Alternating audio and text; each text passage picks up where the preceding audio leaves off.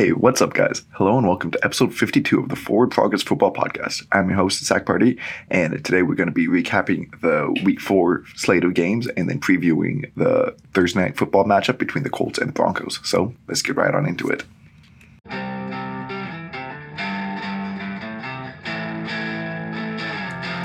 All right, so starting things off with the London game, the Vikings taking on the Saints. Vikings winning 28 to 25. Um, I had the Vikings covering and winning, so that was good.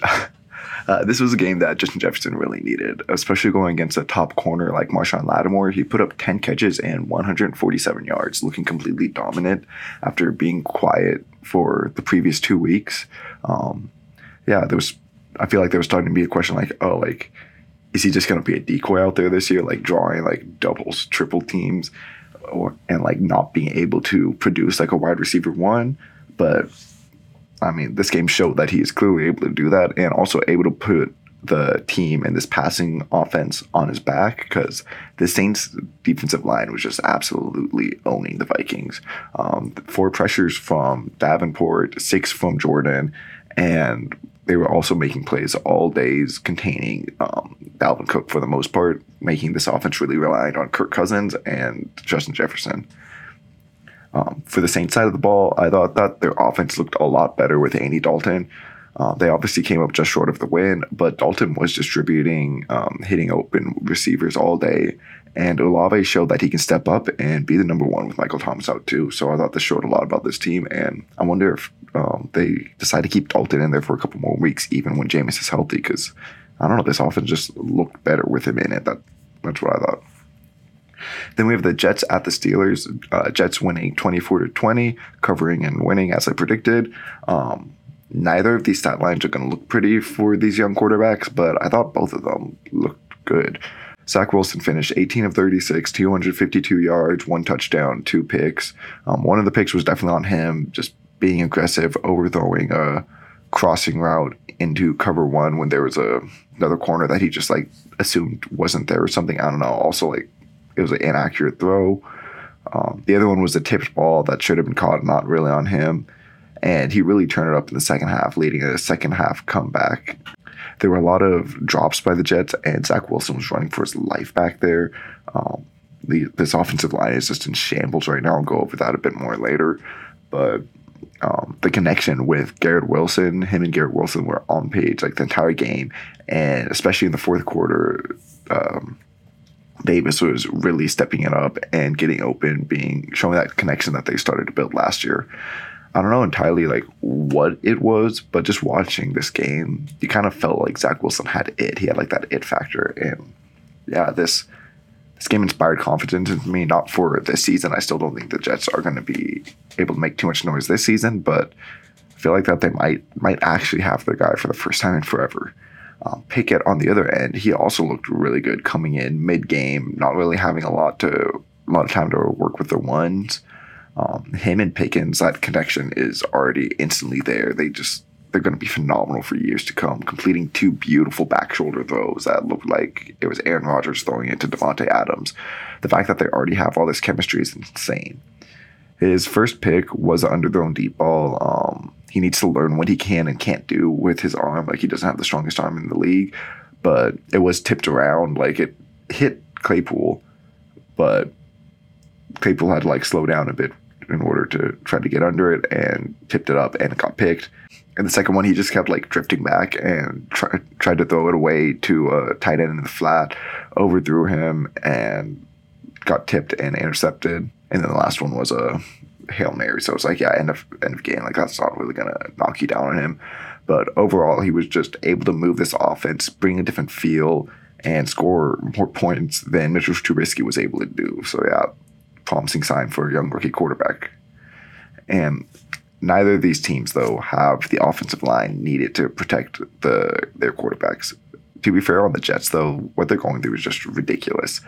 Um, they had their starting right guard at left tackle because they've had three injuries now to tackles in George Fant, um, Mekhi Becton, and Duane Brown.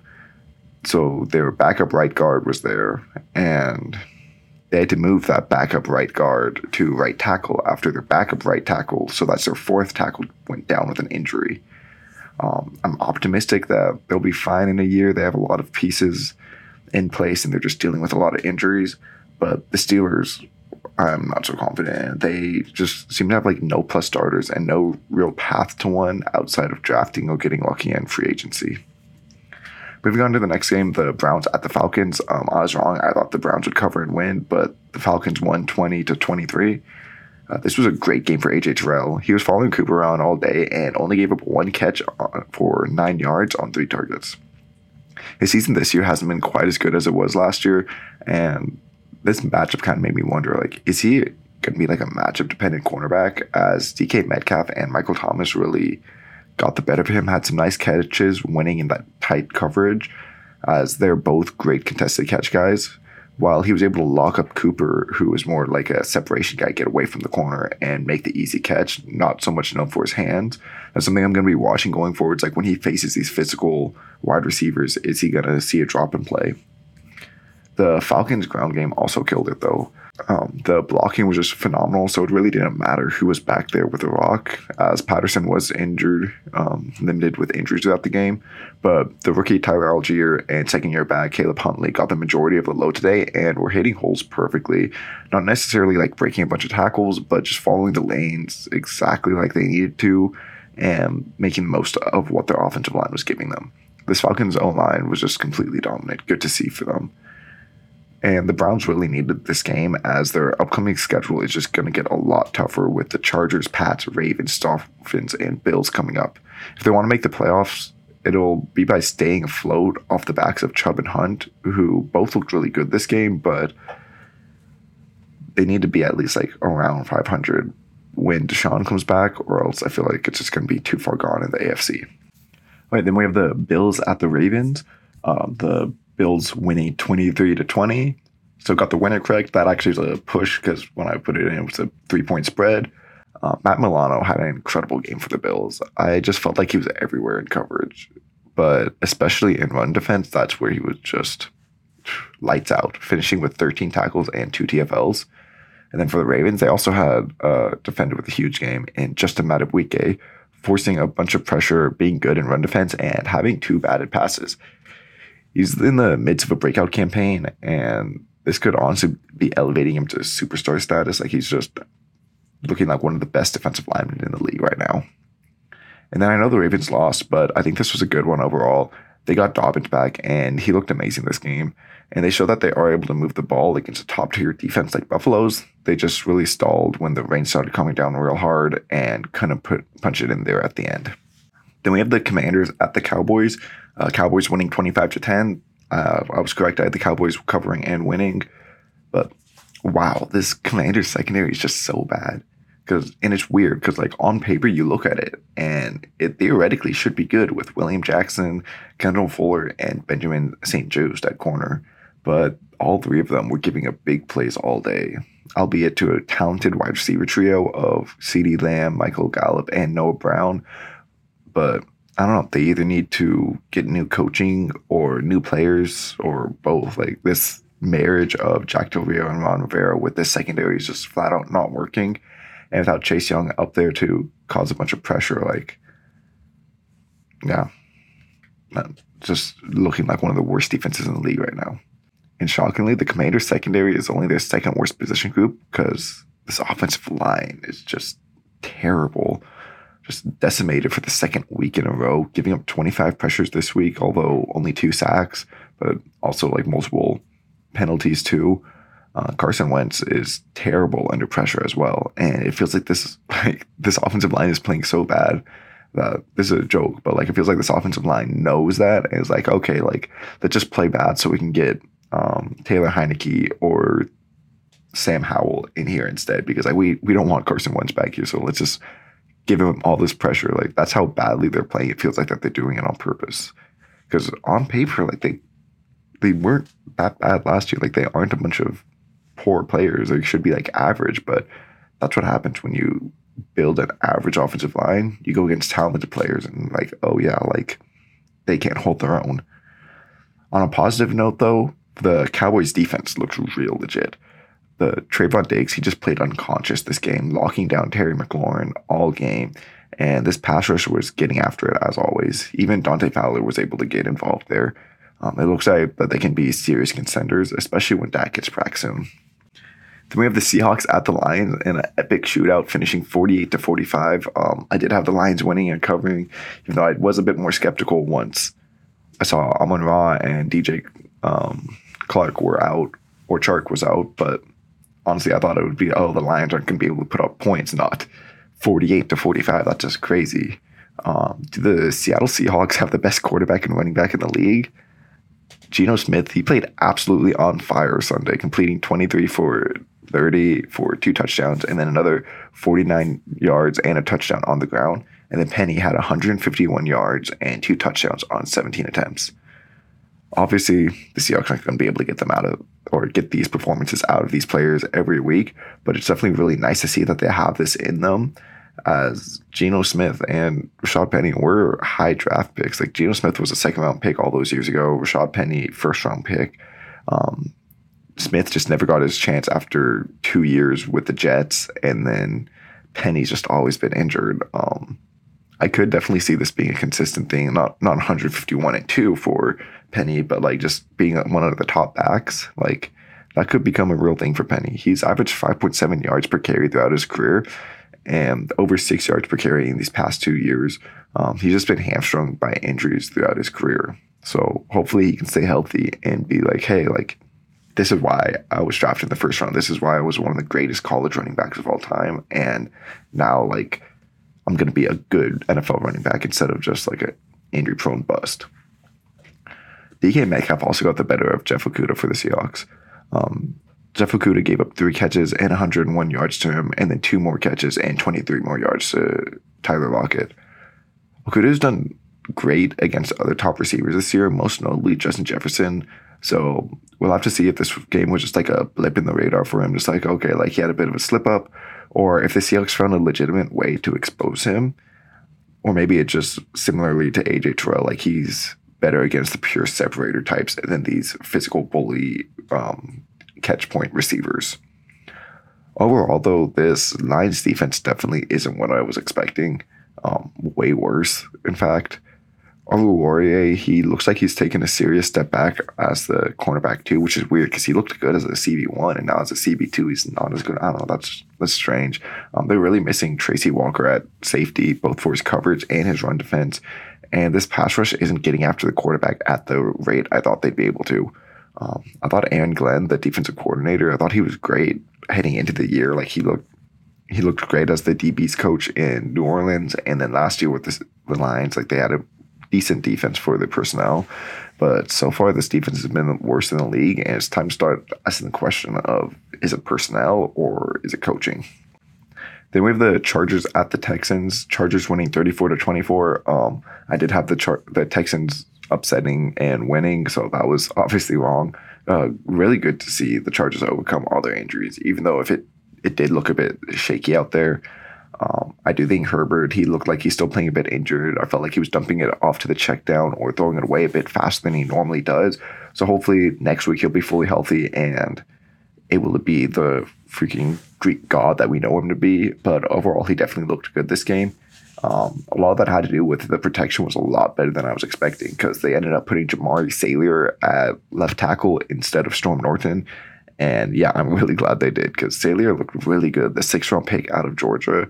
Um, I don't think maybe he'll become the right tackle next year when Slater comes back at the way he's playing. If not, he's definitely got a chance to compete for a guard spot. Maybe Feiler kicks out for tackle. I don't know what will happen there, but he seems like one of the five best linemen for the Chargers right now. Ekeler also looked really good, finding the end zone three different times after being shut out in the first three weeks. Um, this offense feels like it's still missing something though. And while I think getting Keenan Allen is going to help out a bunch, this team would really benefit from getting a speed threat somehow. Um, I don't know if anyone's like, I know Andy Isabella just got cut, but he's not hasn't been it so far. Like he hasn't really, you haven't seen that real speed. I don't know if DeSean Jackson's willing to. I don't think DeSean Jackson officially retired, but I don't know if he'd come back to play for the Chargers. Or is there someone like that, someone who can take the top off the defense because they really need that right now. And then on the other side, Dameon Pierce finally had his breakout game, or not finally, it's game four of his career, but it was mostly coming off the back of really, a really well executed toss play. Um, it probably would help him to get a bit more involved in the pass game as he only had six catches for eight yards, or not only six catches, but six catches for only eight yards. So they kind of see him out there and it's like, oh yeah, we can just rally and tackle him right away, not really seeing as much of a threat. And they also need to get someone else to get a bit more involved in the ground game. Um, Pierce was literally the only Texan with a rush. I don't think I've ever seen that where only one player moved the ball on the ground. Like quarterback didn't roll out at all. Um, Burkhead, he didn't get any rushing yards. That that's crazy. They passed every single time he wasn't on the field. Then the Titans at the Colts. The Titans winning 24 to 17, covering and winning like I predicted. So this Colts team is definitely not playoff quality. Um, many people thought they would be coming in the year. I thought that they'd be at least like close. I did have them outside of the playoffs in my prediction, but I didn't think it was going to be this bad. Their defense looks good, but their offense has no identity. And Jonathan Taylor is not going to be missing some time, even though they were hardly able to get him going in the first place. This offensive line, which used to be a strength for this team, is now a weakness. Matt Ryan fumbles every time he's touched, and these receivers just are nothing special. Um, it's nice to see Mo Alie-Cox kind of have a little breakout, but overall, I'm just so uninspired by this team. And speaking of uninspiring, the Titans really didn't do a lot to help me buy into them. In four games, they've scored 13, 7, 24, and 24 points in the first half, and then seven in the second half, all coming off that week one touchdown against the Giants. And they've been shut out every single other second half. Um, it worked these last two weeks because their defense was impressing and they were able to um, overcome all the injuries that they've been dealing with so far. But they clearly have a problem at countering the opposing defense's halftime adjustments, and that's something that they're going to have to fix up fast. However, Derrick Henry looks like he's getting back up to full speed again, which is going to help a lot. Um, he's going to need to step up and carry this offense from the looks of it right now because it doesn't look too great in terms of pass protection and pass catcher so far. But Chig Okonkwo did have a nice little breakout game, so we'll see if they can build upon that going forwards. Then we have the Bears at the Giants. The Giants winning 20 to 12. Um, to lost by me in both. I thought the Bears would cover and win. Um, probably the last time I'm going to say that. uh, this this was a really weird but effective game plan by the Giants, and I liked it a lot. The Bears couldn't stop the bootleg if their life depended on it. And Daniel Jones was doing a great job either hitting his receivers wide open while on the run, like just putting it perfectly, or doing it himself using his legs. And he's a really good athletic quarterback. Um, combine that with Saquon Barkley having a great game, and that's a good recipe for success against an opposing offense, especially an opposing offense that can't do anything. Um, this Giants pass rush just feasted today against uh, the poor Bears offensive line. Lawrence had eight pressures by himself. Ojulari had another three and a strip sack, and Kayvon Thibodeaux had four more. Um, they were without Leonard Williams, who's arguably their best pass rusher, which makes me really want to see what all of these guys look together and while facing a real offensive line, too. This Bears offense is just so depressing to watch, though. You can see all the talent with Field. You can tell he's a good young quarterback with all this promise. Um, he his escapability this game was amazing. Like I said, all those pressures they didn't really get home to him and sack him a lot though and he was able to extend plays, use his arm, um, sometimes just doing it himself because there were so many times where he was just standing there in the pocket and was like, yeah, there's no one open for like three, four seconds. Like for the most part, this Bears offensive line was bad, but every once in a while, like when they were able to hold up, there was just nowhere for Fields to go with the ball. I really hope that the Bears do him right next year, though. Like either get him some weapons, get him a better offensive line, or trade him to someone who will, because they're just wasting his talent right now. Then we have the Jags at the Eagles.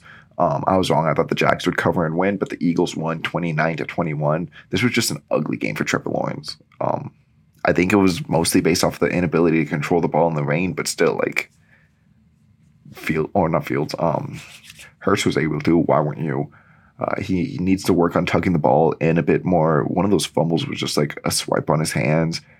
And maybe he should consider like gloves in the rain because this is going to be a problem for him playing in Florida. Like rain's going to be there a lot.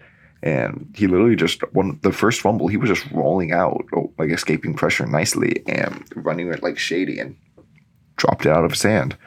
Um, however, I thought the Eagles showed a lot of fight today. Um, don't want to take anything away from them.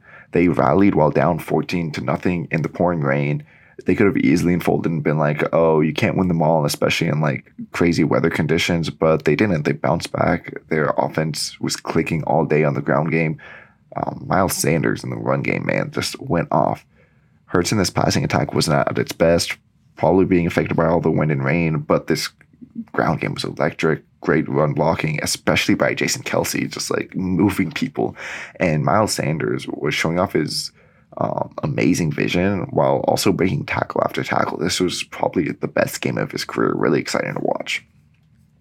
Then we have the Carolina Panthers, um, or the Cardinals going to the Panthers, with the Cardinals winning 26 to 16. Um, I was correct. I thought the Cardinals, who were oddly underdogs in this game, I was like, yeah, they're going to cover and win that. Um, this is another game, though, that didn't really inspire a lot of confidence for me in either team. Maybe a tiny bit in the Cardinals. I don't know. I, I feel so neutral about the Cardinals right now. They started slow, like they always did, but they had a really nice second half. Um, the Kyler to Hollywood connection was looking great, and this offense is going to be getting a huge addition soon in DeAndre Hopkins. But this just isn't a sustainable way to win games, just coming out flat and turning it on into the second half. Like, you aren't going to be able to beat good teams like that. Um, we'll see if DeAndre Hopkins is able to help them turn the tides or just something like it's so weird. Like, scripted plays are supposed to be like some of the most successful ones, and it seems like Cliff Kingsbury in this offense is just unable to do anything. Um, talk about not sustainable, though. This Baker Mayfield experiment is failing drastically in Carolina. I think they still ride him out as a starter for the rest of the season. I don't think PJ Walker really has it.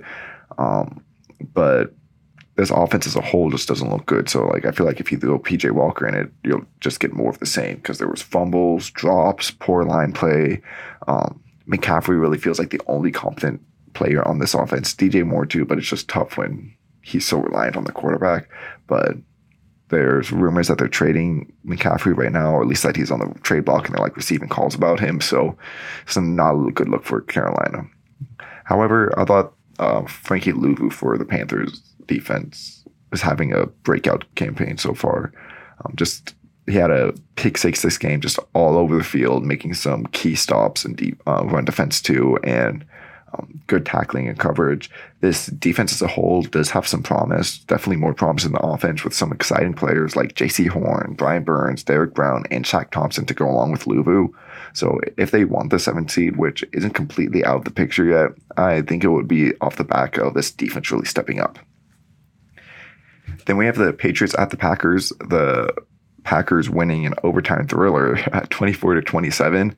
Um, I was so hesitant about picking the Packers to cover, but I was like, yeah, yeah, sure, they'll they'll cover. Um, but that was a big spread, and obviously, uh, the Patriots able to keep it close. Um, a lot of that was because Rodgers was off in early today, but he looked a lot better in the second half. He's trusting his receivers more, especially Doubs, um, as he keeps taking deep shots to them. But he most of those deep shots that he took today were overthrows. Um, I don't know if that was just like a miscommunication thing, not knowing his receivers, or just being inaccurate. Either way, it was not a good game for him early on, but he really turned it on in the second half, and it helped lead the surprising comeback effort. Um, the Patriots really, I think, were only in this game because their guards and their center, Strange, Andrews, and Onwenu, were creating holes after hole for Harris and Stevenson, who were taking advantage of that with a really strong run game by the Patriots. And we also got to see a second rookie quarterback play today, surprisingly. Um, Bailey Zappe came in for an injured Hoyer after Hoyer was in for injured Mac Jones. Um, the game plan was very simple when he was in there. They just ran it a bunch pretty much, and he wasn't bad when they did ask him to throw it, actually. Completing 10 passes, 15 attempts for 99 yards and a touchdown. He's got to get better pocket feel for sure. He took multiple sacks as he was just standing in there way too long and was just oblivious to the backside pressure but I mean, for a third string rookie quarterback who is a fourth round pick, could do a, could look a lot worse in his first game. All right, then we have the Broncos at the Raiders. The Raiders winning twenty three to thirty two. Um, I was correct. I had the Raiders winning and covering. Josh Jacobs had one of the best games of his career, if not the best, with the Raiders blocking actually looking pretty good. Um, there's a lot of doubts about this offensive line early on, and I mean, I think they've been average they haven't been the worst offensive line by far. I think like I don't think they're obviously good, but they haven't been the reason why they've lost any of these games so far, in my opinion.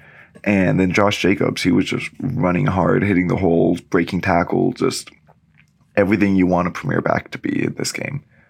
And then the Broncos wide receivers really had their way with the Raiders secondary, I thought. But the pass rush of the Raiders really caused the Broncos offensive line problems, and Russ wasn't able to hit his open receivers. Um, the Raiders are dealing with a lot of injuries right now in the secondary, and even still, like they just don't really have high end talent at all. But it was good to see that these this Broncos offense was able to produce and get some stuff going. Like, yeah, the Raiders pass rush did make it a bit rough, especially in the second half. Like, Russ was just on fire early on, three total touchdowns in this game. This Broncos offense really started to come alive. Um, they just need to make it more sustainable throughout the whole game. And then I thought the Raiders offense really looked back on track. Um, obviously, putting up 32 points. Well, six, seven of that was from a fumble six, but the they were really well balanced and reliant on their stars, which is what I thought they would be. I still don't think that they're going to be as good as we thought. Just Carr has not looked good this season. Like he's looked maybe like the 16th best quarterback, probably closer to 20th. Um, he's missed multiple throws and constantly was going through his checkdowns, but he was extending plays with his legs more and more this game. Um, we'll see if that becomes regular because Josh McDaniels has said in the past that he doesn't want his quarterback to run, and then this game he puts up like 50 yards, like might have been a career high. Honestly, I don't know. Carr doesn't run a lot. Um, interesting week for the Raiders offense as it was based off of the ground game with when you'd expect it to be based off the passing game with Davante Adams, but Adams also had a nice game again. So good to see them getting more involved. Uh, we'll see if they're able to keep this going though in the future. And then we have the Chiefs at the Bucks. Um, Chiefs winning 41 to 31. I was wrong. I had the Bucks covering and winning. Um, Mahomes is just still unreal. Like, how can he face what's been a lockdown defense all year so far and then just run through them like they're nothing? Um, navigating pressure with ease and making throws at like unreal arm angles. It's just absolutely insane what he can do with the football. The Buccaneers, for their offense, though, they need a more balanced approach. Leonard Fournette had three carries for negative three yards, and rookie Rachaad White had three carries for six yards and a touchdown. I know it's a passing league now, but your quarterback's 45 years old, and the wide receiver corps have been really struggling with injuries. They can't sustain anything on the ground so far this season, only averaging 65 yards per game. And a lot of this is on the interior of this offensive line, which just could not create any gaps for um, the running backs against the Chiefs. Um, I know they've dealt with a lot of injuries there. I don't know if they will be getting anyone back. I think they're everyone in the interior is out for the season, so hopefully these guys can just start stepping it up and actually creating holes, letting this team be more balanced, not just relying on Tom Brady's old arm. On the other hand, for running game, though, I thought Clyde Edwards Helaire and the Chiefs had a really nice bounce back game on the ground. Um, 189 yards and two touchdowns as a team, with 92 of those yards and one of the touchdowns coming from Clyde. It's really weird that the Chiefs' offense decided to show back up this week and shows just how unstoppable they can be against what might be the best defense in the league. But I'm sure Chiefs fans aren't complaining because if they can do this, like against the Bucks. Like imagine what they can do to anyone else. Like they're able. This is within them to do any given game. Just whether or not they choose to wake up. Like yeah, I think the Chiefs look like the team to beat after this week. And then lastly, um, just what's up with all the poor clock management in the NFL this year?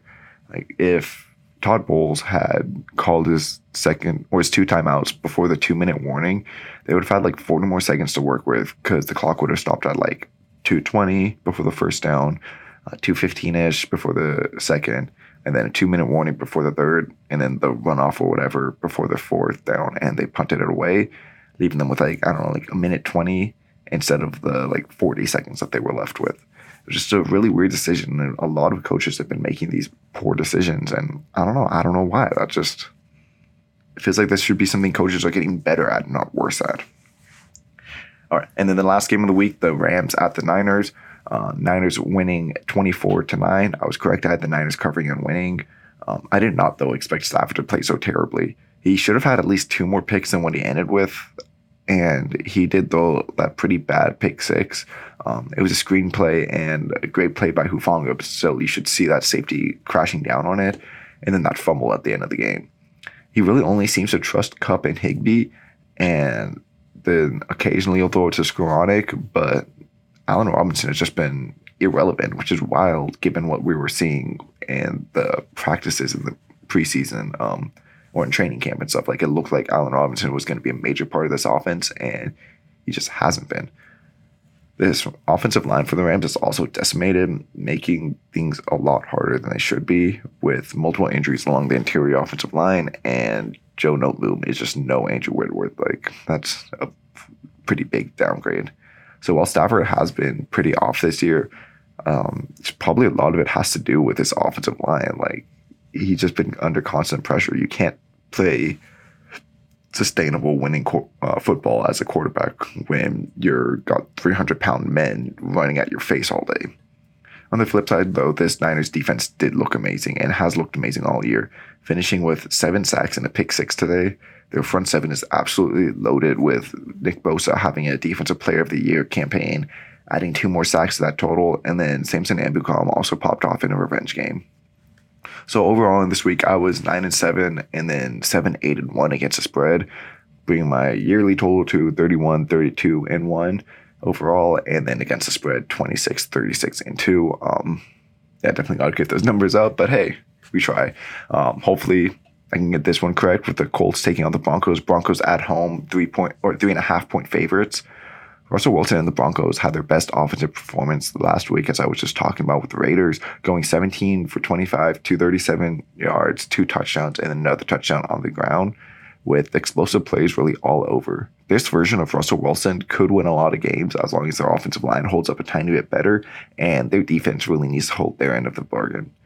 However, Javonte Williams going down is a huge blow to the Broncos ground games they really leaned on Mike Boone Sunday after the Williams injury and then Gordon's fumble because after the Gordon fumble, they were like, nah, like here's the ball, Boone.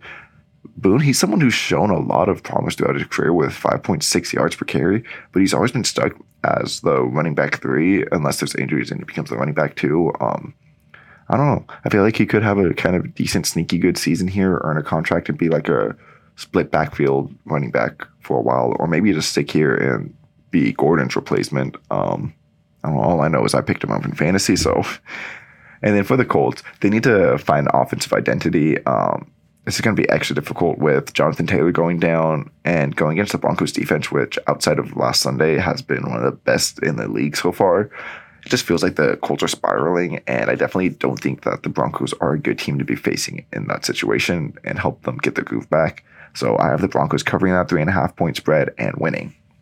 And so that's going to do it for today's episode. Let me know what you think. Leave a like and subscribe if you're on YouTube. Um, comment below. Let me know how your picks went this weekend and what you think of the Thursday night football game coming up. If you're on Apple, Spotify, wherever else you might be, uh, leave a five star review there and subscribe. Stick along, and I'll see you all next time.